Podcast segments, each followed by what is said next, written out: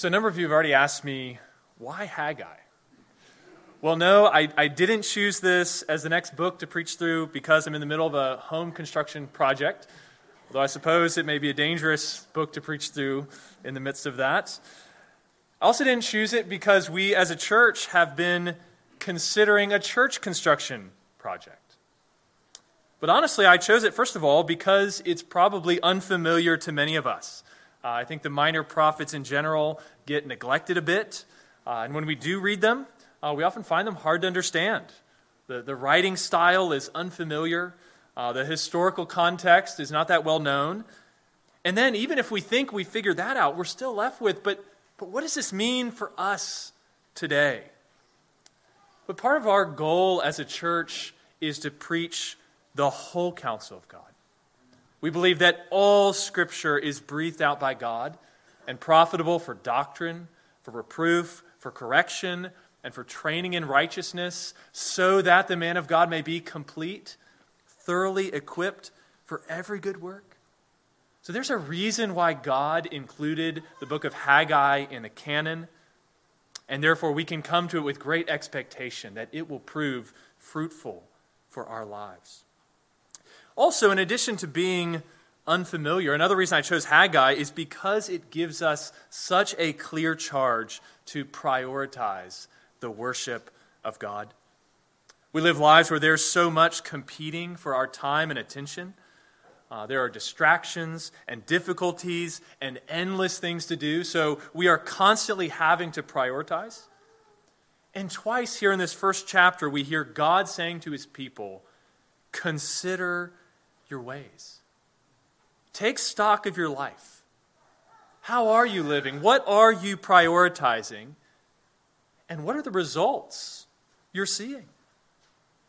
Does the worship of God come first in your life? Or have you convinced yourself that, at least for right now, something else is more important, more urgent, more necessary? Friends, I pray that this morning, in whatever ways we are falling short, God will give us the grace to respond in repentance, just like we see the Jews doing here. Because the message for us this morning is that the worship of God must come first.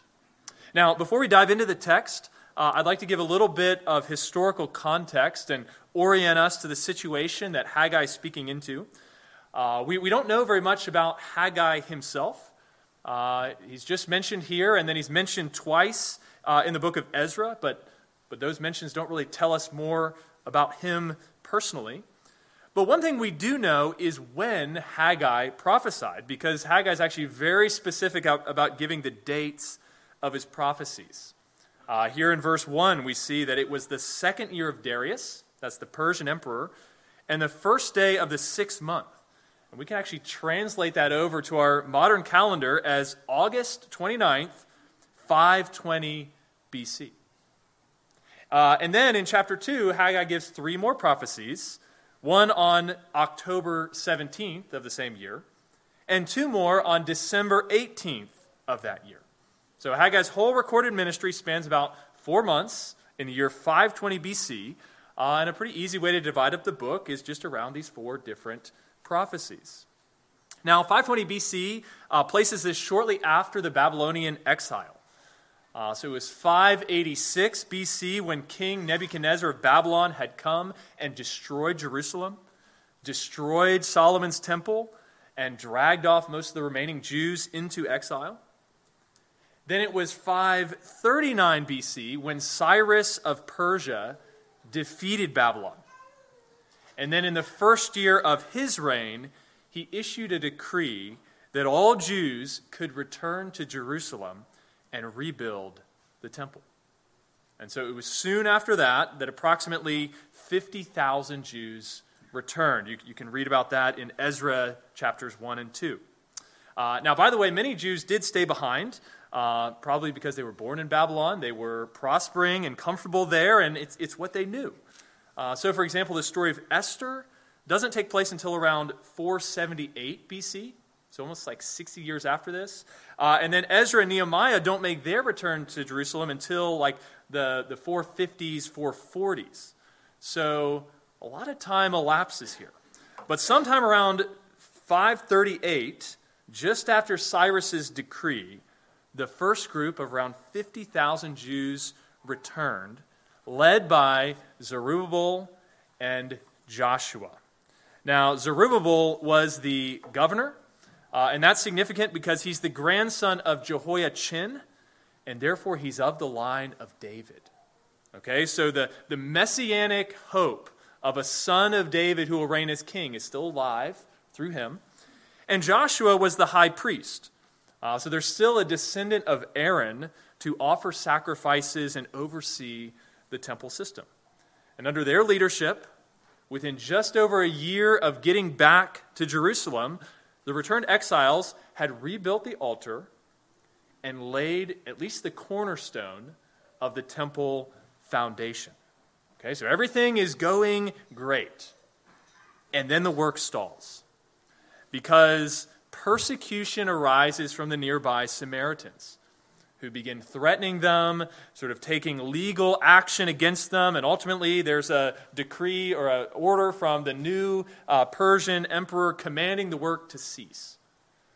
And so for the next 16 or 17 years, no further progress is made on the temple.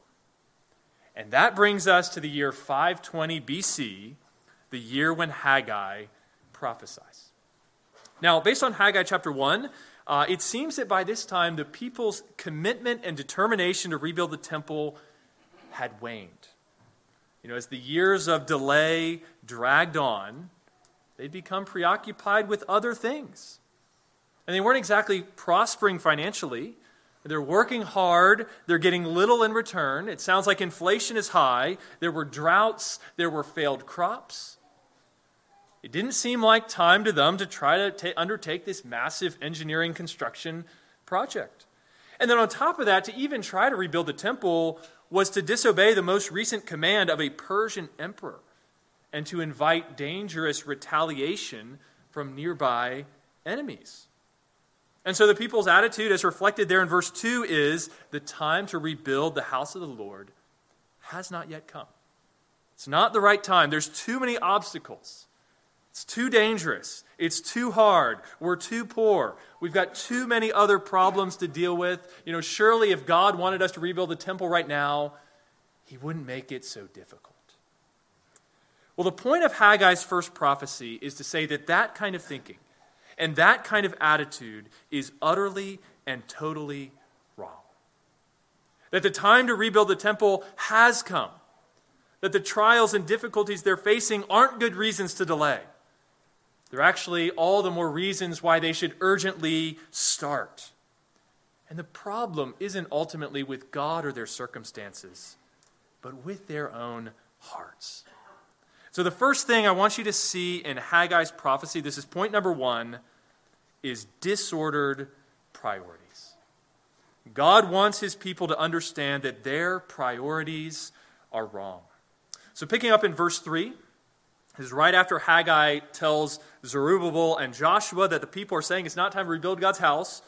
Well, then in verse 3 it says, Then the word of the Lord came by the hand of Haggai the prophet. Is it a time for you yourselves to dwell in your paneled houses while this house lies in ruins? And then again in verse 9, you look for much, and behold, it came to little, and when you brought it home, I blew it away. Why? declares the Lord of hosts because of my house that lies in ruins, while each of you busies himself with his own house. So the people are saying it's not time to build God's house, but they find the time to build their own.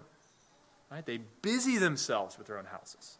They say it's not time to build God's house as it lies there in ruins, but it is time to panel our houses and ensure that we are comfortable. In other words, their priorities are reversed. They care more about their houses than God's.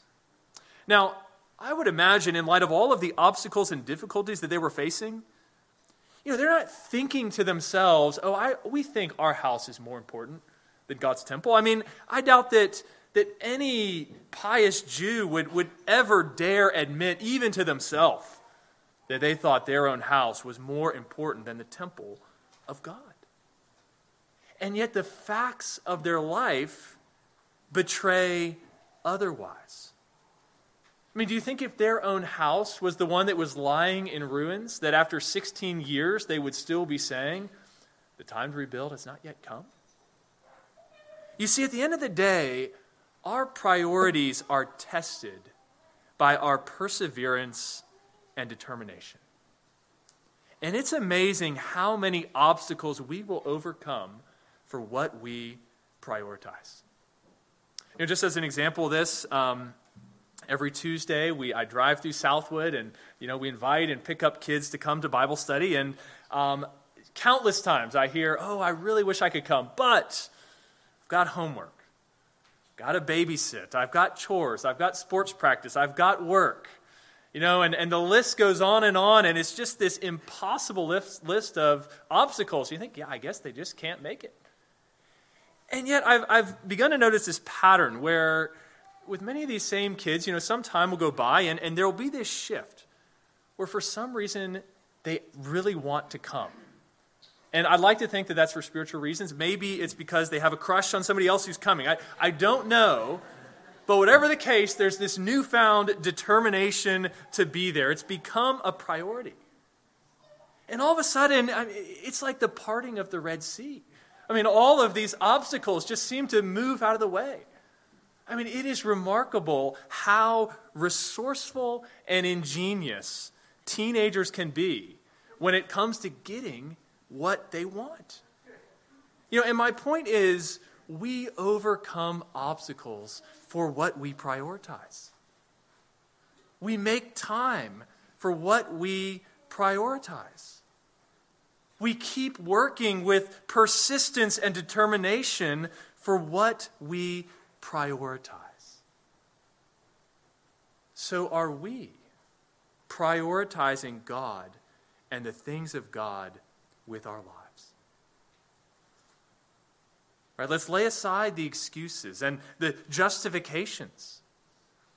Because the Jews of Haggai's day, you know, they, they, they could say all they wanted about how much they wanted to prioritize rebuilding the temple, but this and but that and but this other issue.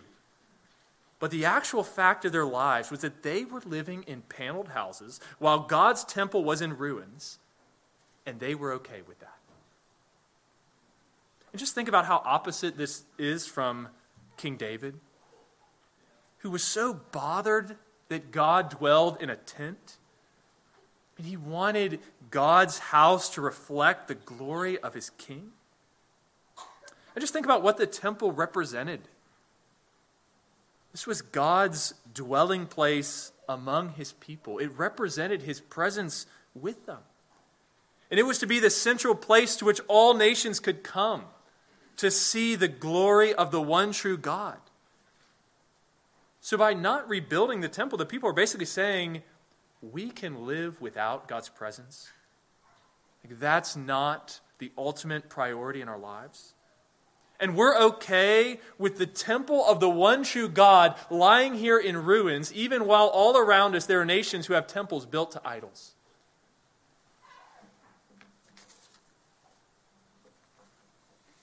It's also saying we're okay with the fact that even though God has been faithful to rescue us from exile, to bring us back into this land, to move the heart of King Cyrus to issue a decree, to declare through the prophets that a new temple will be built, and to commission us to do it. We're okay with responding to all of God's faithfulness and grace by just indefinitely delaying rebuilding the temple like God has commanded us to do. You see, behind all of the people's lack of moving to rebuild the temple, the, the problem is not just fundamentally with their outward behavior. It's not just about the temple, it's about their hearts and about their posture and attitude toward God. The problem is that God and His worship is not their priority. They aren't in awe of him. They, they don't really love him with all their heart, mind, soul, and strength. They don't care about his glory like they should. The priorities of their heart are out of place. So, what about us? What do we prioritize? And how should this charge we read about to rebuild the temple translate over into our lives? Well, first of all, this passage should point us to Christ. Because the reality is that just like Israel, we too have failed to love and prioritize the worship of God like we should. And because of that, we don't just need behavioral modification, we don't even just need a change of heart. We need atonement. We need forgiveness for our sin. We need to be ransomed from it. You see, if, if, if, if the story ended just with their failure, their need to fix themselves, there's no real hope. Right? But the good news of the gospel is that Jesus has come to rescue sinners like us who don't worship God like we should, who haven't prioritized Him like we ought to. You know, if you're here this morning and you're not a Christian, what I want you to see is that it's not enough just to try to be a good person and do no harm. Because at the end of the day, God is not merely going to judge you for how you've treated other people.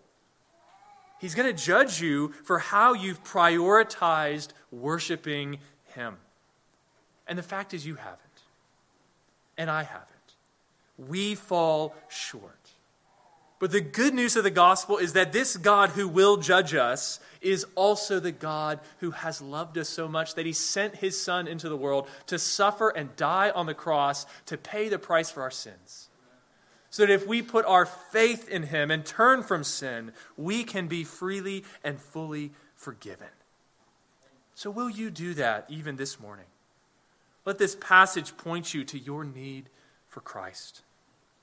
Now, secondly, this passage should also point us to the kind of priority that Jesus demands from those who would follow him.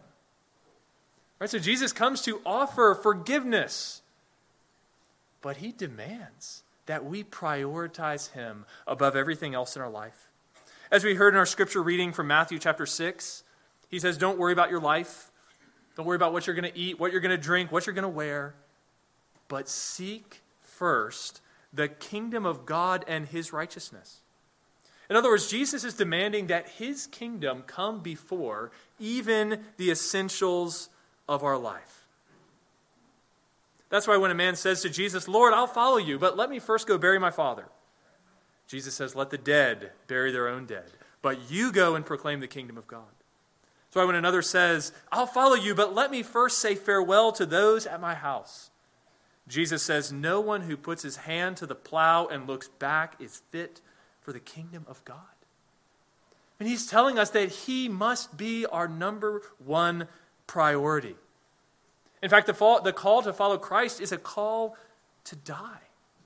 It's a call to lay everything else aside, including your own life, to take up your cross and follow him. So, is knowing Christ and serving Christ and following Christ your priority? And are you seeking after Christ with all of the perseverance and determination that truly prioritizing something brings? Now, that brings us to a third point of application because at this point you might be thinking, well, well yes, I know that Christ must come first. But what should that look like practically in my life? You know, where should I focus my efforts? You know, there's, there's much we could look to in many parts of Scripture to try to flesh that out. But for here, I just want us to think about well, if Israel in Haggai's day was supposed to physically build a temple, well, what does that mean for us today? Well, as we saw in Ephesians chapter 2, what is God's temple now? It's the church. Right? That's the New Testament parallel to the Old Testament temple. Christ and his church. And so, if Israel is supposed to rebuild the temple, so that as verse 8 says, it can be a place where God can take pleasure in it and be glorified, well, then I think the correlating parallel would be we need to prioritize seeking to edify the church, so that Christ may take pleasure in it and be glorified through his church here on earth. You see, the church is supposed to be the place where all the nations can see the glory of the one true God. Or the church is supposed to be the place where pure worship, that spiritual, is offered to God. And so we should be thinking practically how can we prioritize the upbuilding of the church with our lives as Christians?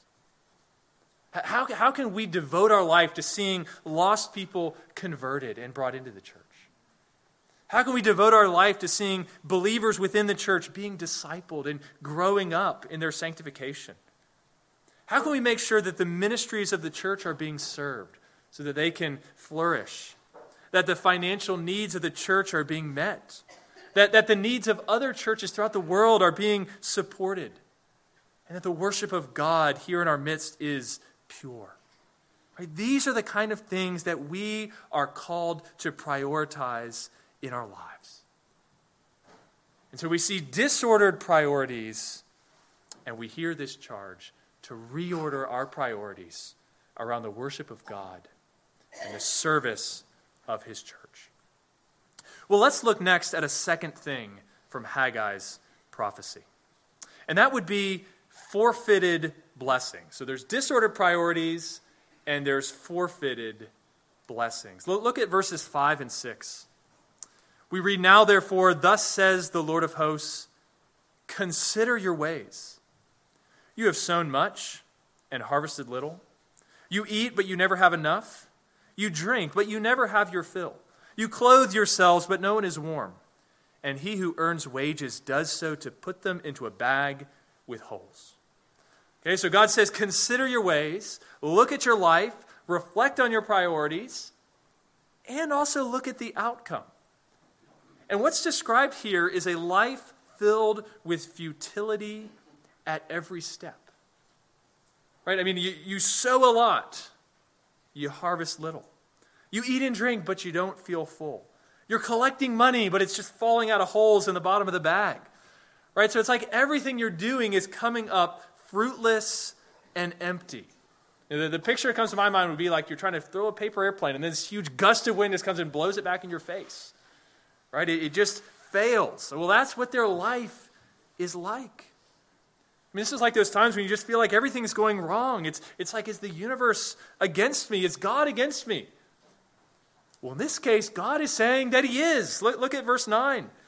He explains why this is. He says, You look for much, and behold, it came to little, and when you brought it home, I blew it away. Why, declares the Lord of hosts? Because of my house that lies in ruins, while each of you busies himself with his own house. Therefore, the heavens above you have withheld the dew, and the earth has withheld its produce. And I have called for a drought on the land and the hills, on the grain, the new wine, the oil, on what the ground brings forth, on man and beast, and on all their labors. Right? So the cause of this futility is God Himself.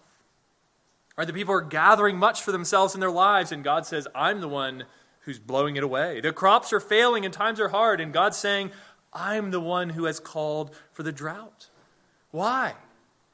Because of their disregard for his house. God is disciplining them for their sin. And so instead of experiencing blessing, they're experiencing curse.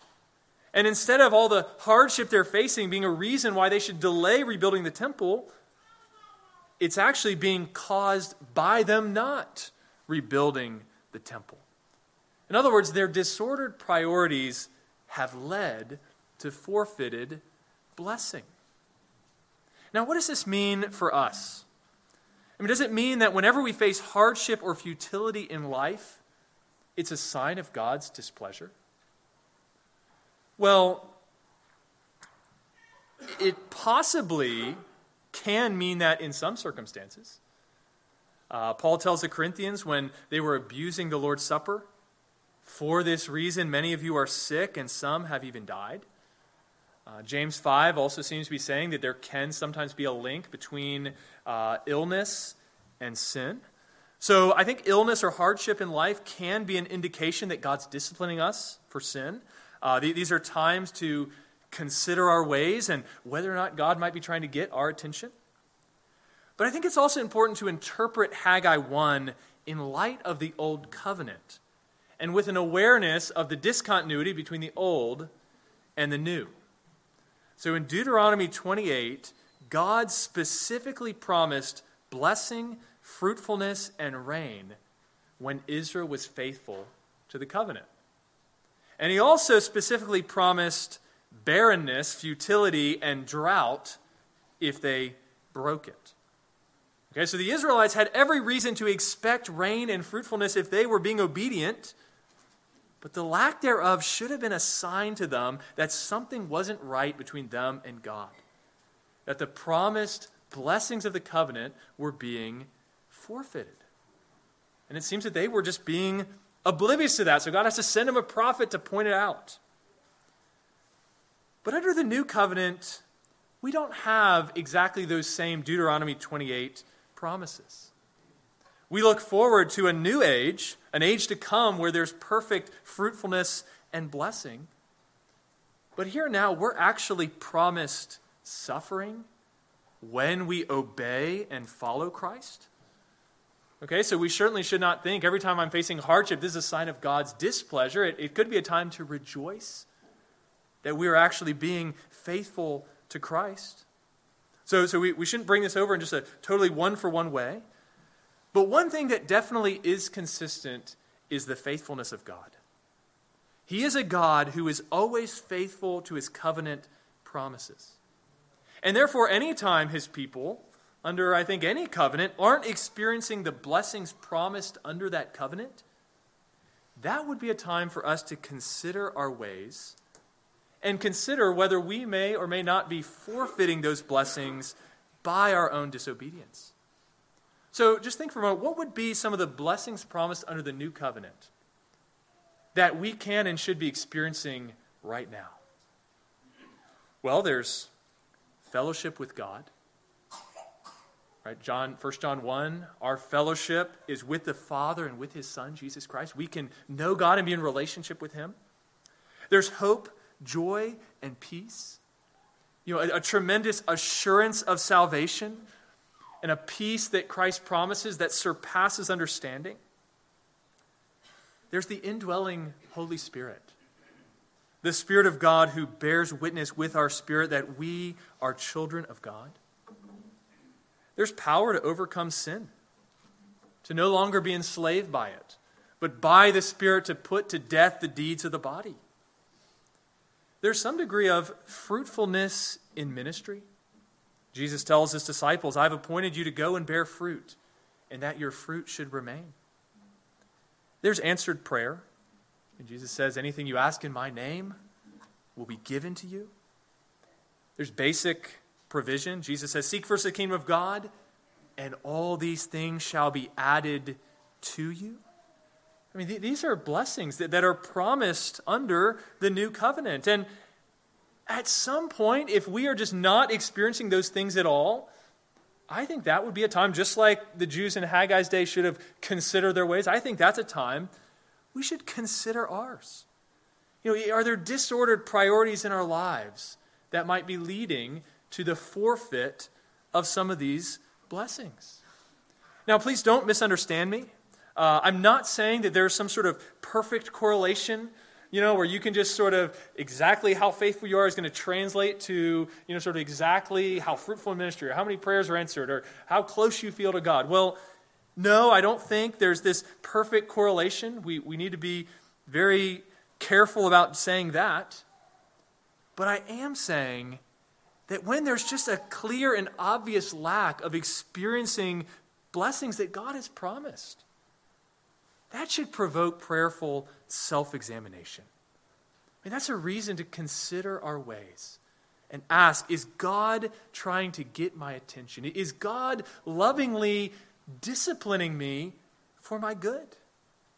As Hebrews 12 says, My son, do not regard lightly the discipline of the Lord, nor be weary when reproved by him.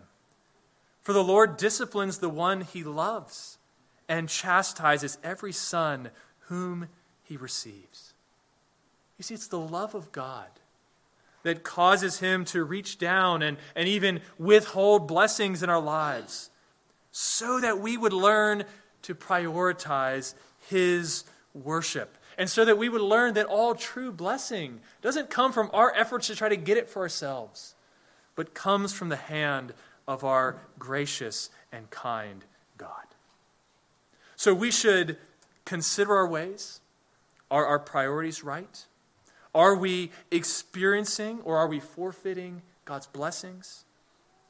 And that brings us to the third point because if not, well, then what we need is, is the exact thing we see from the Jews of Haggai's day.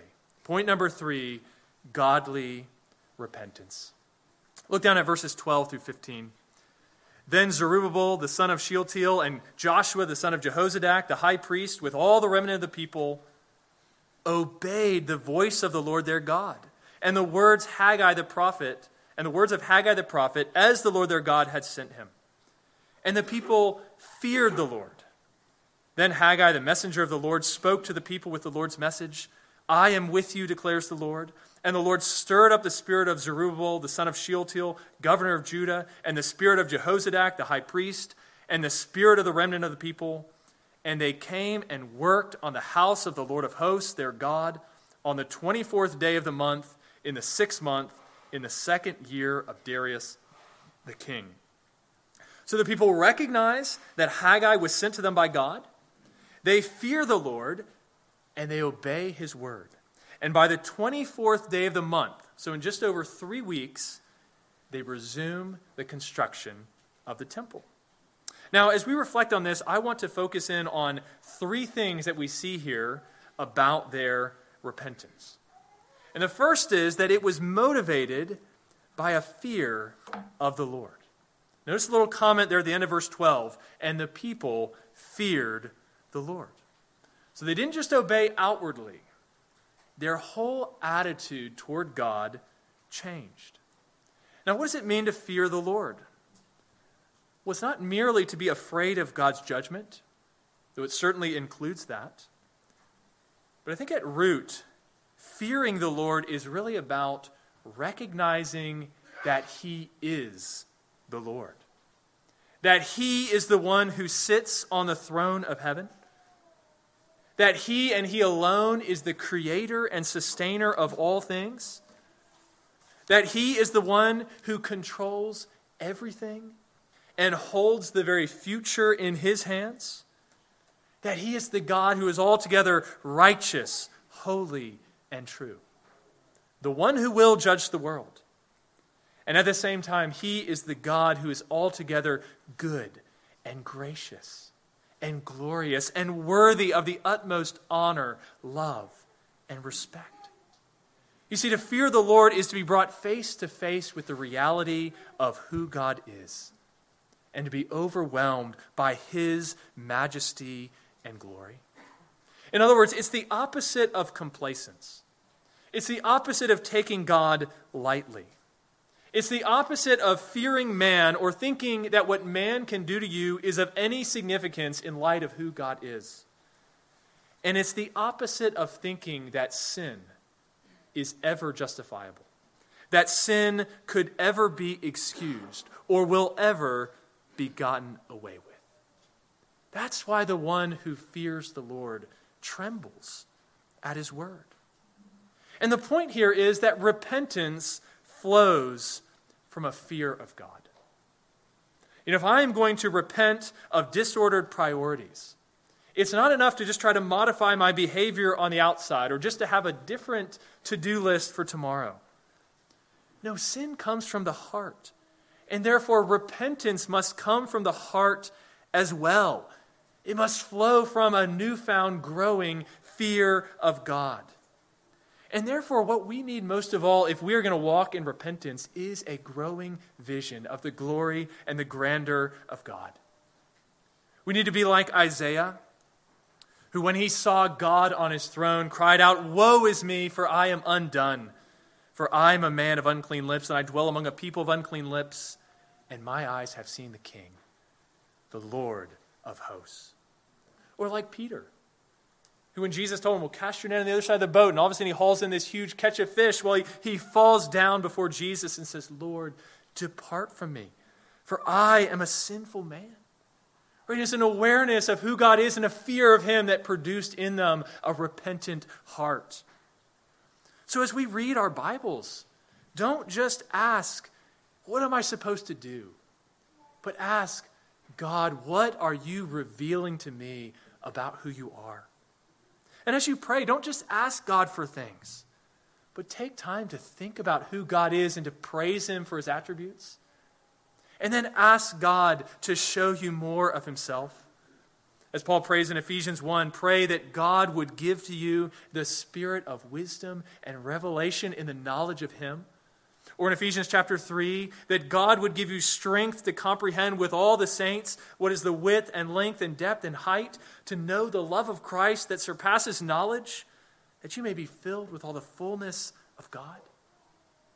And then as we go about living our lives, don't let yourself live like a practical atheist, but strive to be consciously aware of God's sovereign hand in every circumstance and every situation. Strive to look around you at the world that God has made and behold His glory. That as the angels in heaven say, the whole earth is full of His glory, we'll take the time to look around and notice. And then look for God's grace in your life and the lives of other believers as he goes about this great work of sending forth the gospel to call people to himself. Right? Repentance is motivated by a fear of God. Now, a second thing that we see about repentance here um, is that God responded to their repentance by being with them. Verse 13 says that after the people feared the Lord and obeyed, then Haggai, the messenger of the Lord, spoke to the people with the Lord's message I am with you, declares the Lord. Now remember, by not rebuilding the temple, the people were basically saying, We don't need God's presence. And now, the moment they resolve to rebuild it, God speaks to them, I am with you. And he encourages them and strengthens them with his own presence. You know, friends, one of the most amazing things about God is that he is a God who draws near to the repentant. He doesn't wait for us to clean ourselves up. He doesn't make us have to make up for our failures and earn our way back to Him. No, He immediately, freely, and fully embraces the repentant. He moves toward the repentant one. He calls out, Let the wicked forsake his way, and the unrighteous man his thoughts. Let him return to the Lord. Not that he may punish, but that he may have compassion on him and to our God, for he will abundantly pardon. As he cries out at the beginning of Zechariah, Return to me, and I will return to you. Or in James chapter 4, Draw near to God, and he will draw near to you. Oh, friends, once again, it's like the story of the prodigal son. There he is, just, just dawning the horizon. Father doesn't wait for him. He runs to him. He draws near to be with him and celebrates. You see, God does demand that we put his worship first, and he will discipline and withhold blessing when we don't. But he does so so that we will repent and he can bless us with the greatest blessing of all, which is his own presence. And Jesus himself promises to us who repent and believe, I will be with you always. So repentance the repentance is motivated by fear of God. God responds by drawing near. And then, thirdly, notice that their repentance is enabled or energized by God. Verse 14 says that the Lord stirred up the spirit of Zerubbabel and Joshua and the people, and they came and worked on the house of the Lord of hosts, their God. Right, so they obeyed, but God stirs them up to obey. So is repentance the work of man or the gift of God? Well, I, I think we see here, just as elsewhere in Scripture, that it's both. Repentance is something that we do, but also something God enables. It's something we're responsible for, but also something God grants. Right? We fear and obey, God stirs up. And practically, this tells us two things. First, never delay repentance. When you feel that twinge of conviction, the Spirit of God stirring you to change, don't suppress that. Don't put it off. Don't think, yeah, I know I need to change some priorities, but um, you know, I'll just do it later. Realize that to delay is to harden your heart against the work of the Spirit within you. And to act like it's in your own power to just repent at any time. But the fact is, repentance is a gift of God. You need God's grace. So today, if you hear his voice, don't harden your heart. Call on the Lord while he is near. Don't miss the opportunity.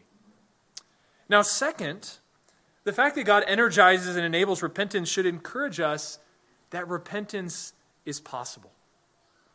I mean, if it was just up to me and my heart, I wouldn't have much hope. I mean, I know something of how hard my heart is. But the great encouragement here is that God stirs up his people's hearts to obey. Think of what Paul says in Philippians chapter 2. He says, Work out your salvation with fear and trembling. Why? For it is God who works in you, both to will and to work for his good pleasure. So we, we work, but God works within. Right? God is the one who will energize, who will help. And so as you think this morning about your priorities, about your failures, and about your need for repentance, take heart that when you hear God's word and you fear him, he is a God who works within us, who stirs us up so that we might obey. So, we've seen this morning disordered priorities, forfeited blessings, and godly repentance. We've seen also that God is a God who speaks, who disciplines, and who draws near.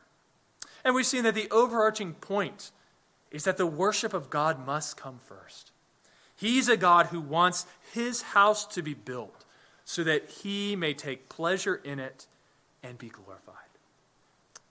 But as we close, I, I, want you to see that as important as our role in all of that is, want to remind you that ultimately, this is primarily the great work of Jesus Christ.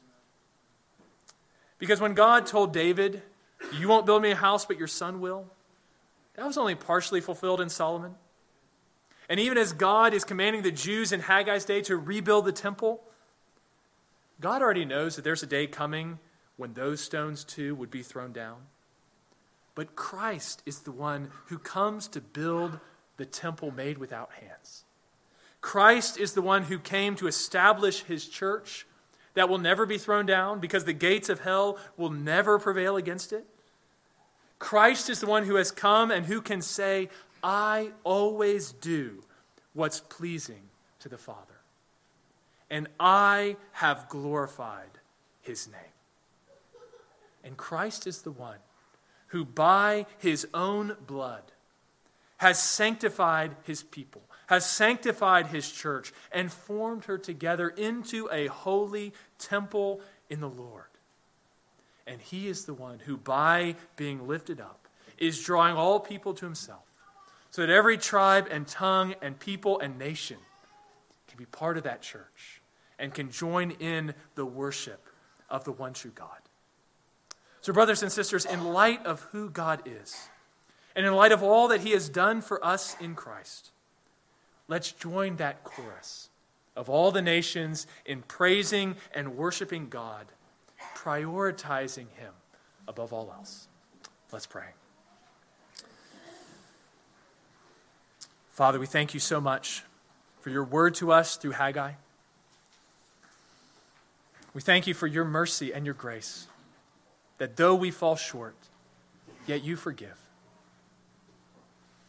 God, we pray that by the power of your Spirit, you would stir us up to get our priorities straight to put you first, to recognize the great privilege we have to be called as your people, that we might glorify your name.